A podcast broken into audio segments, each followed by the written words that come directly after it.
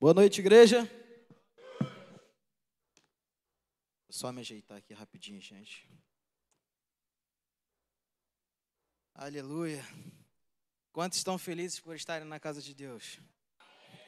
Deixa eu te falar uma coisa, vocês estão no melhor lugar que vocês poderiam estar. De verdade.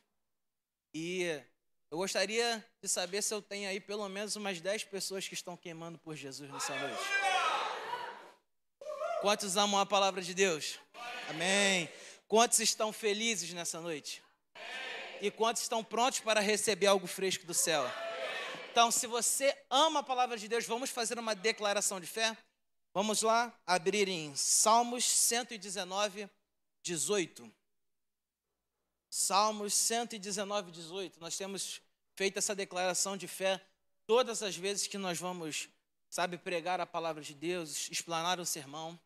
Ela vai dizer o seguinte: Abre os meus olhos para que eu veja as maravilhas da tua lei. O inimigo tem tentado nos vendar para que nós não possamos desfrutar da plenitude da, da vida de Deus através da Sua palavra.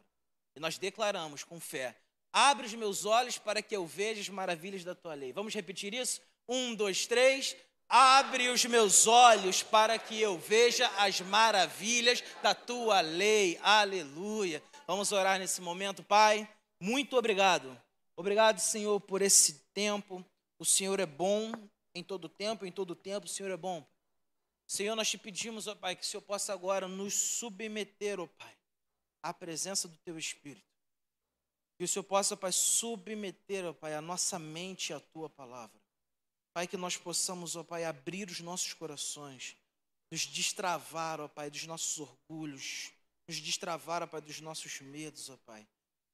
E colocar, ó Pai, a semente celestial na terra fértil do nosso coração. Pai, que essas sementes, ó Pai, possam transcender barreiras, que possam, que não, que não apenas, ó Pai, fiquem dentro de nós, mas que se espalhem pelos nossos trabalhos, pelos nossos lugares onde colocarmos a planta de nossos pés, pela nossa faculdade, Senhor, pelo meio, Pai, que nós estivermos. Ó Pai. Senhor, nós entendemos que a palavra transforma, a palavra liberta, o Teu Espírito vai estar aqui para nos convencer, ó Pai. Nós te pedimos, Senhor, que nada roube a nossa atenção Nada roube, Pai, aquilo que o Senhor tem para trazer aos nossos corações. Nós repreendemos agora, Pai, todo o espírito de embaraço, todo o espírito de desentendimento, todo o espírito, Pai, do sono. Senhor, que nada, Pai, possa roubar aquilo que receberemos do Teu trono essa noite. Em nome de Jesus, amém e graças a Deus. O tema da mensagem de hoje é aproxime-se de Deus. E aí a gente pensa, se aproximar de Deus. Mas eu já sou cristão. Eu estou próximo de Deus. Será que esse, essa é a pergunta que nós deveríamos fazer? O, o versículo-chave dessa mensagem está em Jeremias, capítulo 29, versículo 12 ao 13. Jeremias 29, do 12 a 13. Olha o que, que vai dizer aqui. Ah, então, coloca no slide, por favor. Aqueles que têm as suas Bíblias aí, acessem, abram. Bíblias eletrônicas, acessem. Jeremias, capítulo 29, versículo 12 ao 13. Vai dizer o seguinte: Então vocês clamarão a mim virão a orar a mim, e eu os louvarei. E eu os ouvirei, perdão. Versículo 13. Então me procurarão e me acharão quando me procurarem de todo o coração.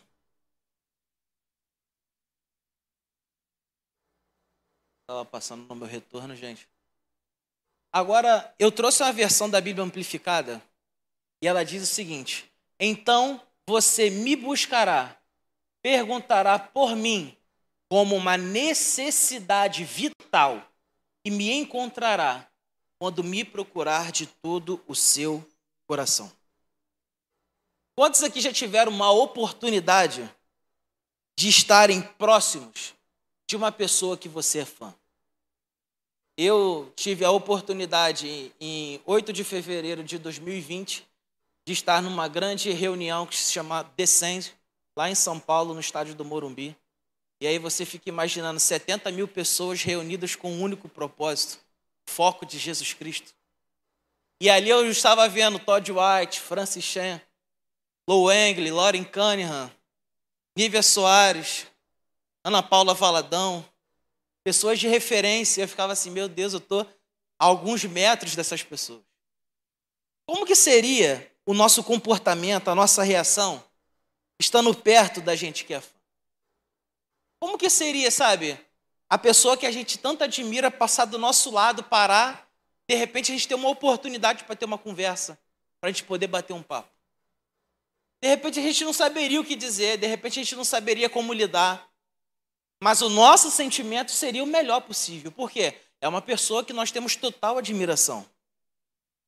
E quantas vezes eu e você já ouvimos essa frase? Você quer se dar bem? Cola nessa pessoa que ela tem o segredo do sucesso. Quantas pessoas já ouviram isso aqui, ó?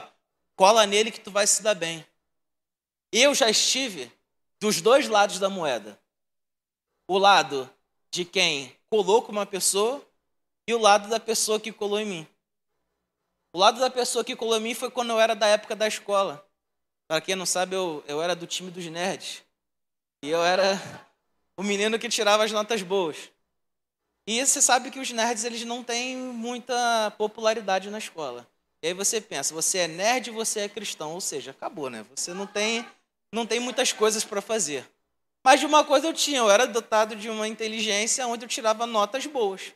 E aí chegou uma época que as pessoas precisavam passar de ano, e aí sempre procuram os nerds nessa hora, né? Fala, e aí, pô, cara, tem como tu me ajudar lá naquela prova e tal, isso, aquilo. E aí, naquela época, eu falei assim, pô, meu, eu te ajudo, te dou uma cola e tal, isso, aquilo. Cada pergunta que tu me fizer são dois reais tá tudo certo. E aí a gente foi ali, trabalhando nisso aí, fazendo dinheiro. Eu já estive desse lado da moeda.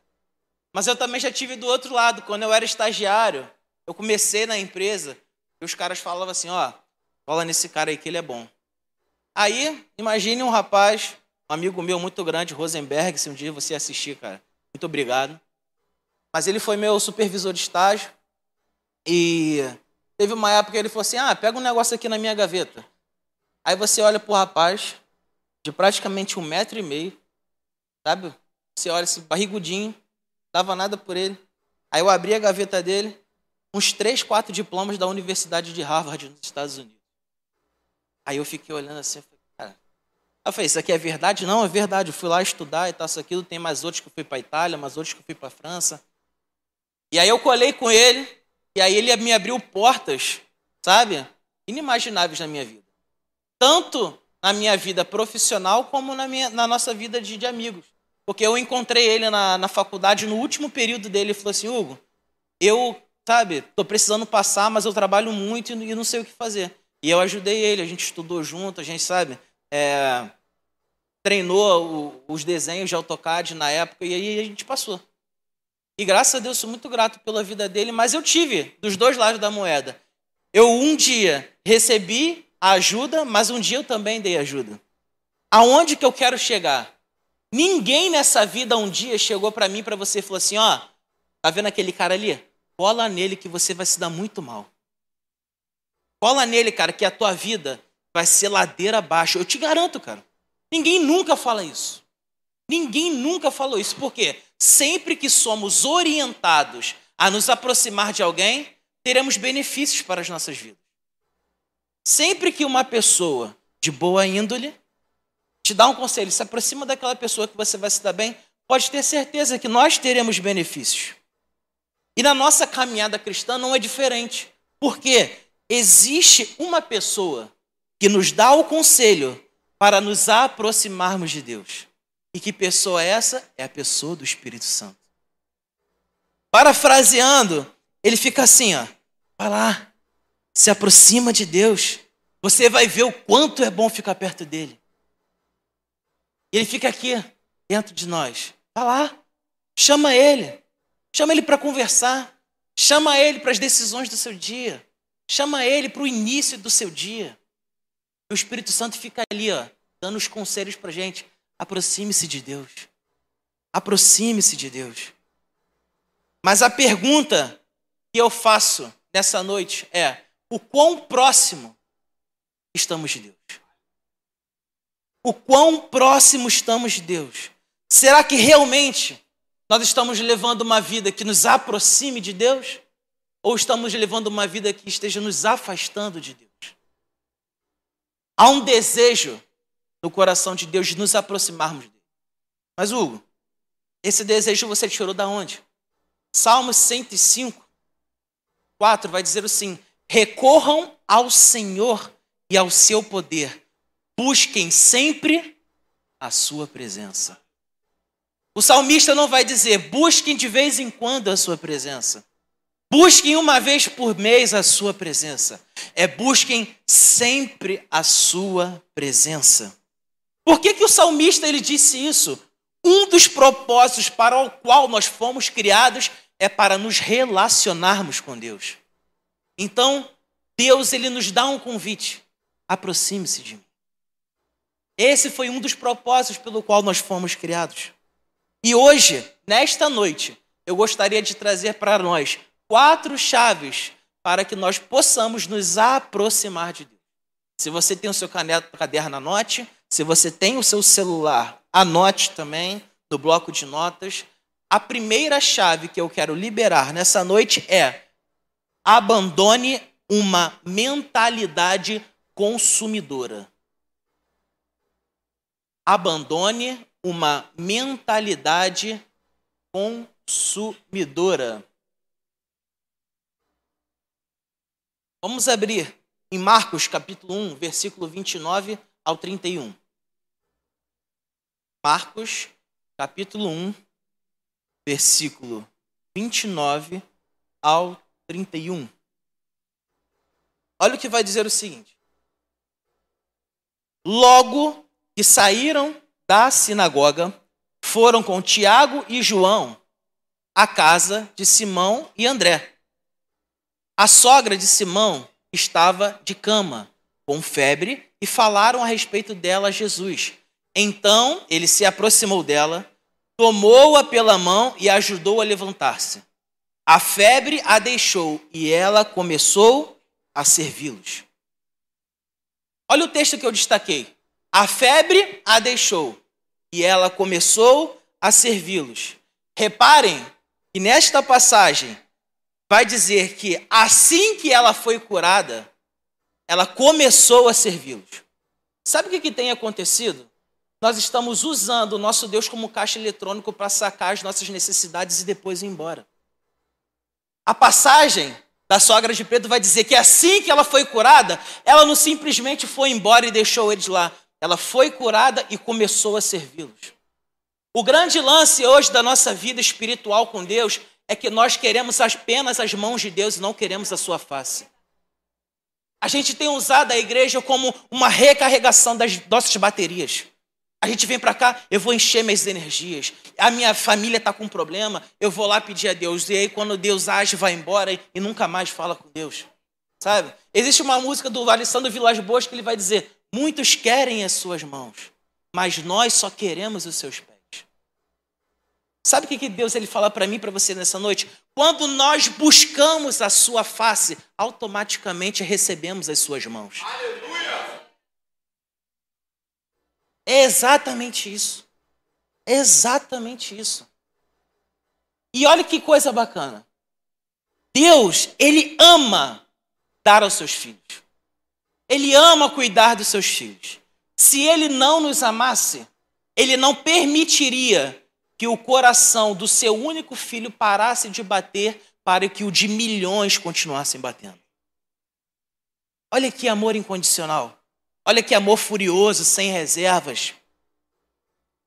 Jeremias 24, do 5, 6 vai dizer o seguinte. Não, perdão. Salmos, desculpa, gente.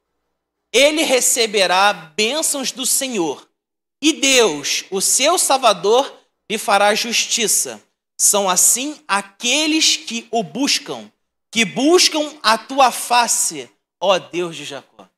Olha que coisa interessante. Olha para esse versículo. Ele receberá as bênçãos do Senhor, e Deus, o seu Salvador, lhe fará justiça. São assim aqueles que o buscam. São aqueles que buscam a sua face. Não está invertido. Aqueles que buscam bênçãos e justiças alcançarão a face de Deus. É preciso buscar a face.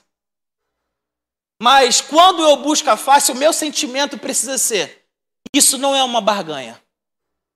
Isso é uma resposta em amor àquele que me amou primeiro. Porque eu não posso tratar a Deus como simplesmente, olha, quando eu tiver uma necessidade, eu vou aqui, pego um pouquinho e depois vou embora. Não é isso. Nós entendemos que o nosso Deus é uma fonte inesgotável.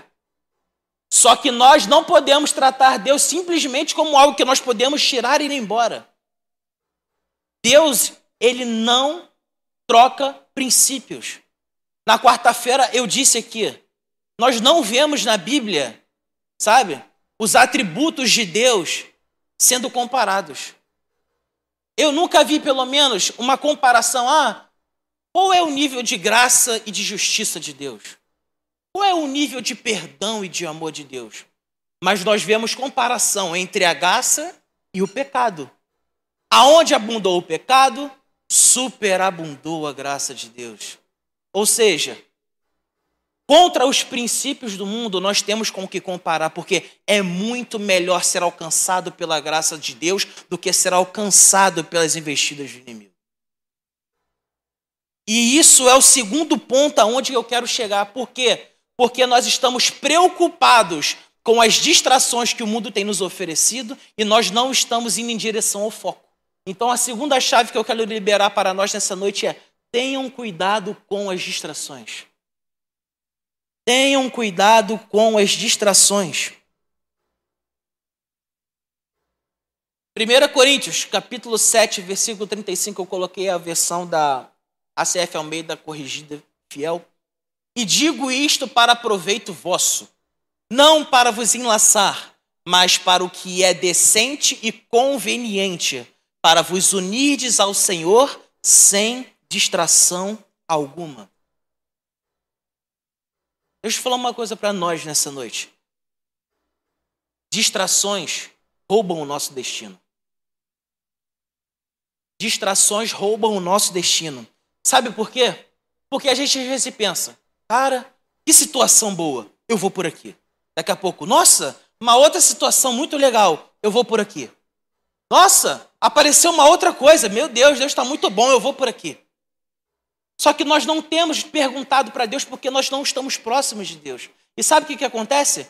Quando nós não sabemos para onde estamos indo, qualquer atalho se torna um labirinto.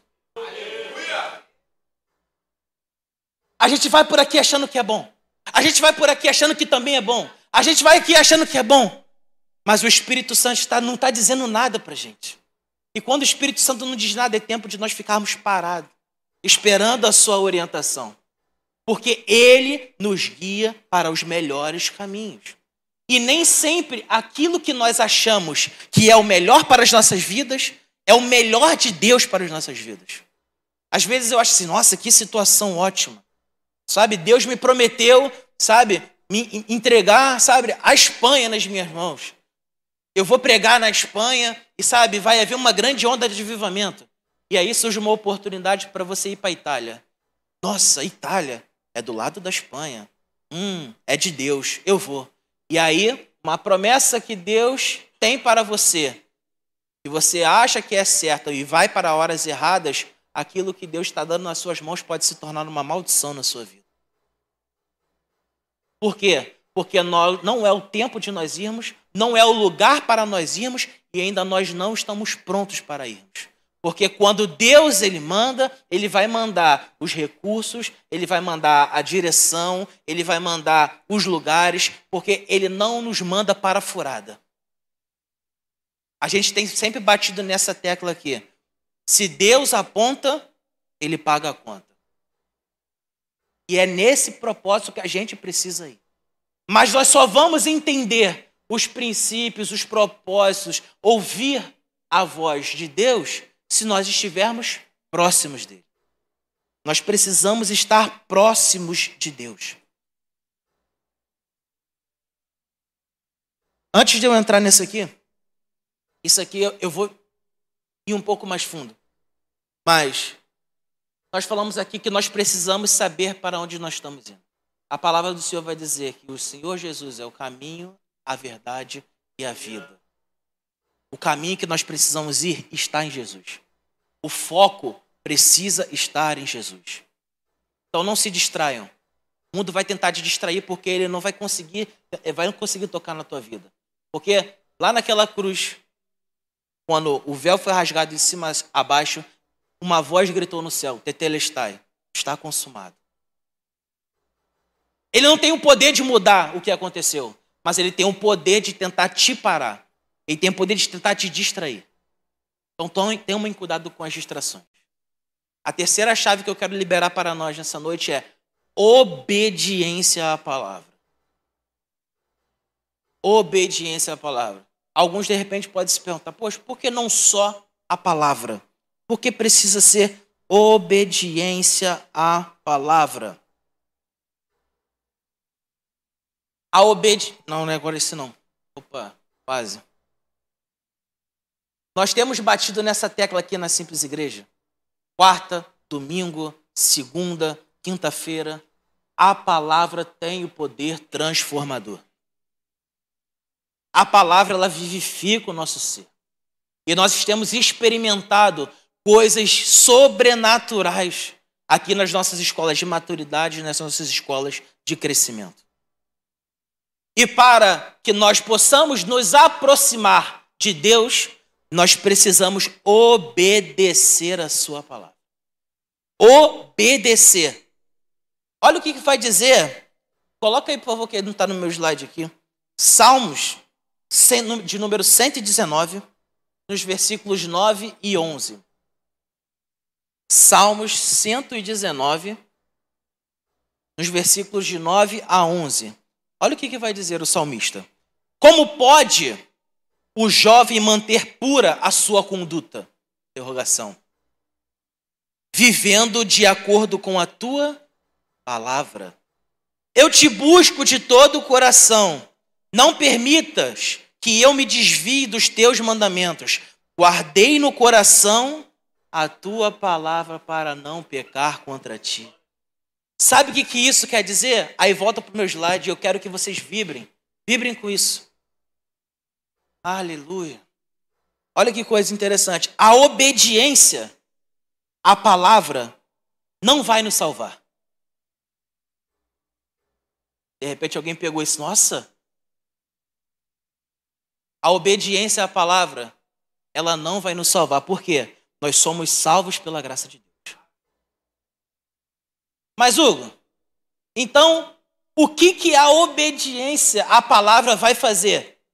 A obediência à palavra vai nos fazer abraçar o nosso processo de santificação e sair bem-sucedido. Acho que vocês não entenderam isso. A obediência à palavra vai nos fazer abraçar o nosso processo de santificação e sair o quê? Bem-sucedido. Nós temos aqui, a gente fala aqui algumas vezes, a salvação é uma corrida de 100 metros. Agora, o processo de santificação é uma maratona de 42 quilômetros. E como eu faço para sair do processo de santificação bem sucedido? Obedecendo a palavra de Deus. Obedecendo a palavra de Deus. Olha o que ele vai dizer em Josué, capítulo 1, versículo 7 a 8. Josué, capítulo 1, versículo 7 a 8. Prestem atenção. Somente seja forte e muito corajoso. Tenha cuidado de obedecer a toda a lei que o meu servo Moisés lhe ordenou. Não se desvie dela, nem para a direita, nem para a esquerda, para que você seja bem-sucedido por onde quer que andar. Não deixe de falar as palavras deste livro da lei e de meditar nelas de dia e de noite para que você cumpra fielmente tudo que nele está escrito. Só então os seus caminhos prosperarão e você será bem-sucedido. Quer ser bem-sucedido no seu processo de santificação? Quer ser bem-sucedido na sua vida? Quer prosperar nos teus caminhos? Obedeça a palavra de Deus. Obedeça a palavra de Deus. Quantos aqui conhecem Miles Monroe?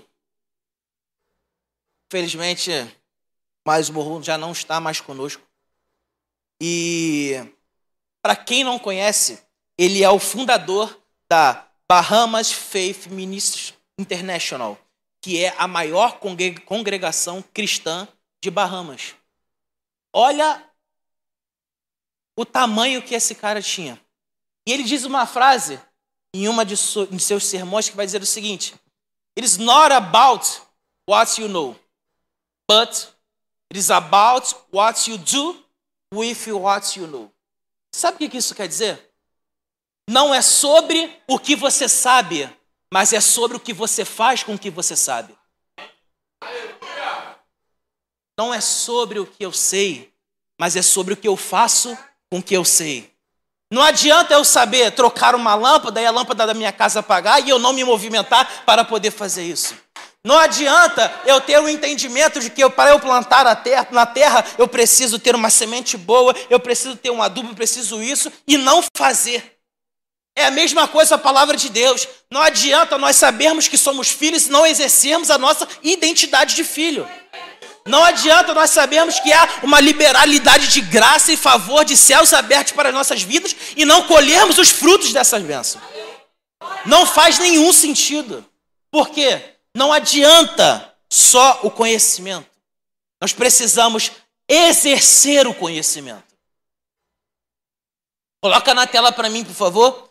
Mateus, capítulo 7, versículo 24 a 27. Hugo, você está ficando maluco? Da onde que você tirou isso? Eu conheço a palavra de Deus. Por que, que eu tenho que exercer a palavra de Deus? Por que, que eu preciso colocar isso em prática? Só o conhecimento já não me basta? Olha o que, que a palavra de Deus vai dizer para a gente em Mateus, capítulo 7, versículo 24 ao 27. Portanto, quem ouve estas minhas palavras, olha a segunda palavra, e as pratica, é como um homem prudente e construiu a sua casa sobre a rocha. Caiu a chuva, transbordaram os rios, sopraram os ventos e deram contra aquela casa, e ela não caiu, porque tinha os seus alicerces na rocha. Olha o 26. Mas quem ouve estas minhas palavras e não as pratica, é como um insensato que construiu a sua casa sobre a areia. 27. Caiu a chuva, transbordaram os rios, sopraram os ventos e deram contra aquela casa, e ela caiu, e foi grande a sua queda. Quer mais um? Tiago, capítulo 1, versículo 22 ao 25. Tiago, capítulo 1, versículo 22 ao 25. Olha o que, que vai dizer. Ele já começa dando essa ordem. Sejam para Tiago 1, Tiago 1, 22 ou 25. Sejam praticantes da palavra e não apenas ouvintes, enganando-se a si mesmos. Aquele que ouve a palavra, mas não a põe em prática, é semelhante a um homem que olha a sua face num espelho e depois de olhar para si mesmo, sai e logo esquece a sua aparência. Mas o homem que observa atentamente a lei perfeita que traz a liberdade e persevera na prática dessa lei, não esquecendo o que ouviu, mas praticando, será feliz naquilo que fizer. Você quer ter uma vida bem-sucedida? Você quer se aproximar de Deus? Coloca a palavra do Senhor em prática que, que a palavra vai dizer? Eu sou um filho amado, altamente favorecido e desejado pelo Senhor. Não é o diabo que vai ficar falando que eu não sou ninguém, que eu não sou nada. Ah, o diabo vai querer ficar colocando, ah, eu, eu, eu nunca vou ser, nunca vou ter um emprego bom, a minha família sempre vai passar por necessidade. Rodrigo falou aqui, Jeremias 29, 11, porque eu bem sei que pensamentos eu tenho em vosso respeito, planos de fazê-los prosperar e não de causar dano. planos de lhe dar esperança e um futuro. O diabo vai querer atacar a nossa saúde. Ó, oh, você vai ficar com essa doença pro resto da sua vida. Isaías 53, 4 e 5. Certamente ele levou sobre si naquela cruz todas as nossas dores e enfermidades. Pessoal, está escrito. Eu e você precisamos colocar a autoridade que foi conquistada na cruz para nossas vidas em prática. A gente precisa colocar, falar: eu vou ser tudo aquilo que a Bíblia diz que eu sou. Eu tenho tudo aquilo que a Bíblia diz que eu tenho. Eu posso tudo aquilo que a Bíblia diz que eu posso. A Bíblia diz que nós somos herdeiros, o herdeiro tem direito à herança. Se eu sou herdeiro de Deus, que é dono do mundo e dono de tudo, que detém todo o poder, o que, que eu tenho para receber? Mas eu e você precisamos colocar em prática a palavra de Deus. Por isso que nós temos batido tanto nessa tecla. Aleluia. Conhecer a palavra é importante, mas se não a obedecermos, de nada valerá o conhecimento e não viveremos a plenitude de Deus nessa terra. E é sobre isso. É sobre isso. Quando Jesus ele foi levado ao deserto para ser tentado, o diabo ele ficava provocando. Faz isso, faz aquilo. E todas as vezes que Jesus foi responder o diabo, ele nunca falou assim, ó, meu pai é Deus. Não sei se tu sabe. Ele pode fazer assim, você, ó. Acabou. Mas ele estava aqui para nos ensinar. E todas as vezes que o diabo tentava, ele dizia: Está escrito. Está escrito. Está escrito. Meu irmão, não adianta. Qualquer situação pode se levantar sobre nossa vida, mas o manual de vida que é a Bíblia vai nos dizer: está escrito. Está escrito. E é para todas as situações. Todas. Todas. Aleluia. E por fim, a nossa última chave para nós nos aproximarmos de Deus é oração. Oração. Eu tive a oportunidade de participar aqui de um de um, de um, de um tempo que nós tivemos aqui, um dia aqui na igreja, nós começamos a orar de seis da manhã e fomos até meio-dia. E nós estávamos revezando por turnos. Eu cheguei aqui às 5h45 da manhã. Saí meio-dia e pouco. Eu não parei de orar. Eu não parei de orar. E desde então eu não paro de orar. E sabe, sabe o que isso gerou no meu coração? Desejo por oração. Mas, Hugo, qual a importância da oração para nos aproximarmos de Deus? Não há como se aproximar de Deus se não tivermos uma vida de oração. Não há como. A Darlene, esposa do Lauren Cunningham. Para quem não conhece, Lauren Cunningham é o fundador da Jocum, Jovens com uma Missão. E num bate-papo onde ela estava tendo com algumas pessoas, ela disse a seguinte frase: No momento em que os nossos afazeres possuem mais valor que os nossos momentos de oração com Deus, nós estamos fadados ao fracasso.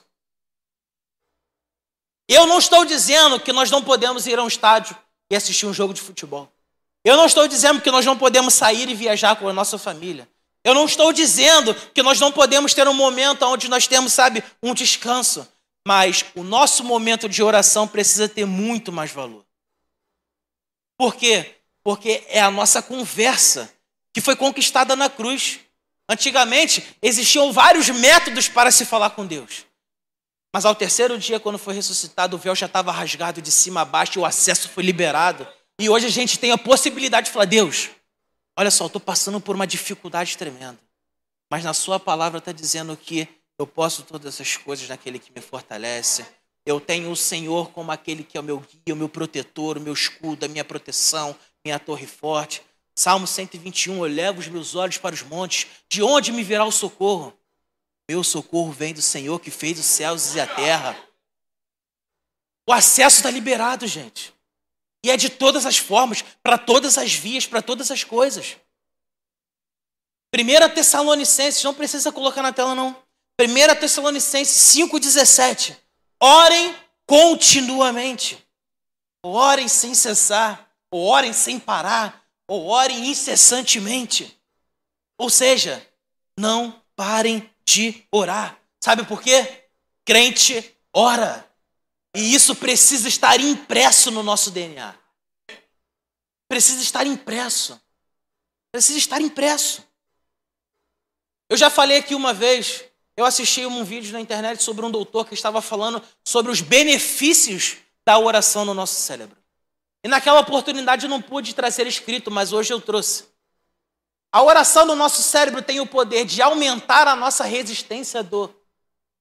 A oração tem o poder de aumentar a reconstituição cerebral, de melhorar a concentração e a atenção, de aumentar a felicidade, de descansar mais que o sono, de melhorar a autoestima e melhorar a sua capacidade de tomar decisão.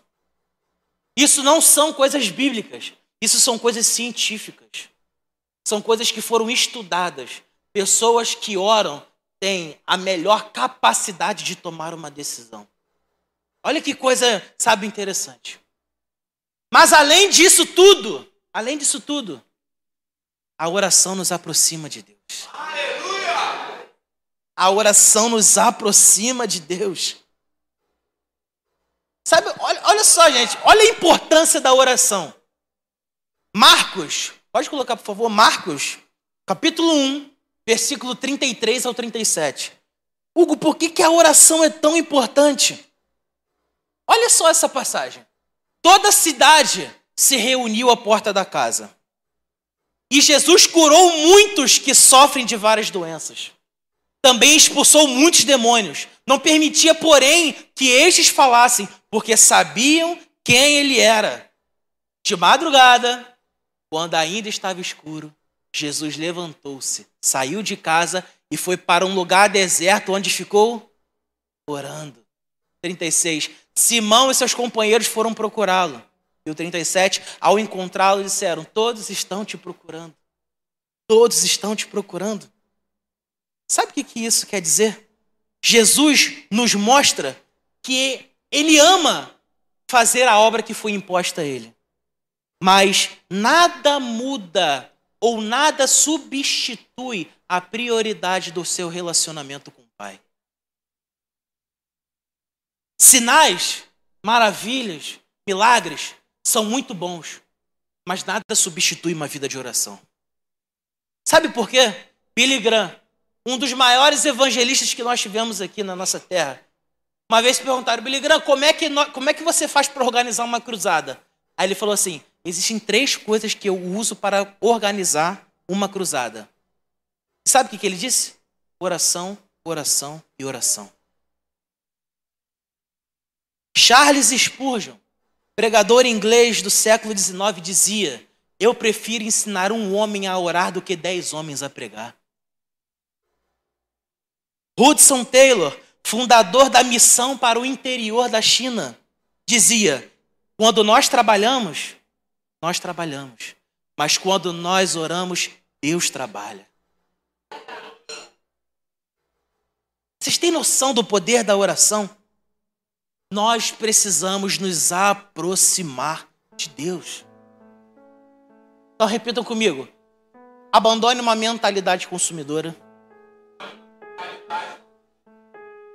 Tenham cuidado com as distrações obediência à palavra e oração.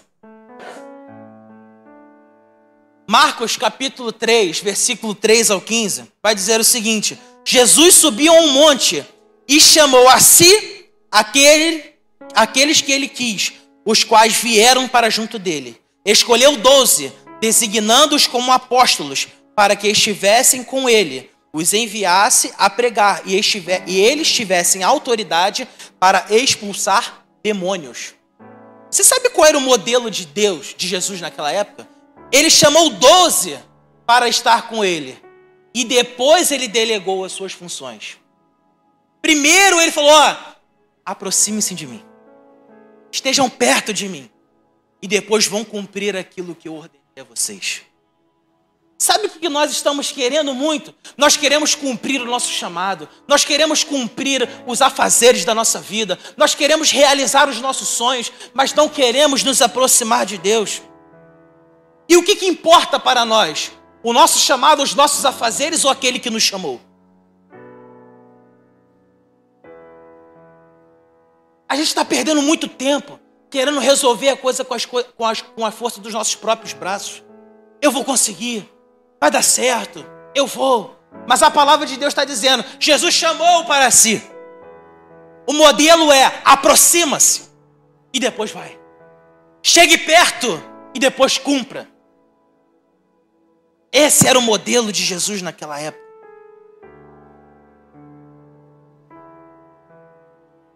Nós queremos fazer tudo isso. Nós queremos pregar. Nós queremos expulsar demônios. Nós queremos impor as mãos sobre as pessoas e elas serem curadas. Mas o nosso primeiro chamado é de queimar por Jesus. O nosso primeiro chamado é amar a palavra de Deus. O nosso primeiro chamado é ter fome pela presença do Espírito Santo. O nosso primeiro chamado é adorar ao único que é digno de adoração. Não viva o cristianismo sem valorizar o acesso ao Santo dos Santos, conquistado com preço de sangue naquela cruz. Nós não podemos viver esse cristianismo. E por fim, para eu encerrar, Moisés, em Êxodo capítulo 33, ele vai fazer uma oração: Senhor, não me faça sair daqui se a Sua presença não for comigo. Sabe o que ele está dizendo? Senhor, eu quero ir para Canaã. Senhor, eu quero viver as tuas promessas, mas eu não quero fazer nada se a sua presença não estiver comigo. Eu não quero fazer nada se eu não estiver próximo de ti. E é isso que nós precisamos, porque há um desejo no coração de Deus de nós nos aproximarmos. Amém? Vamos ficar de pé? Talvez você tenha aqui, ó, chegando e dizendo: Senhor,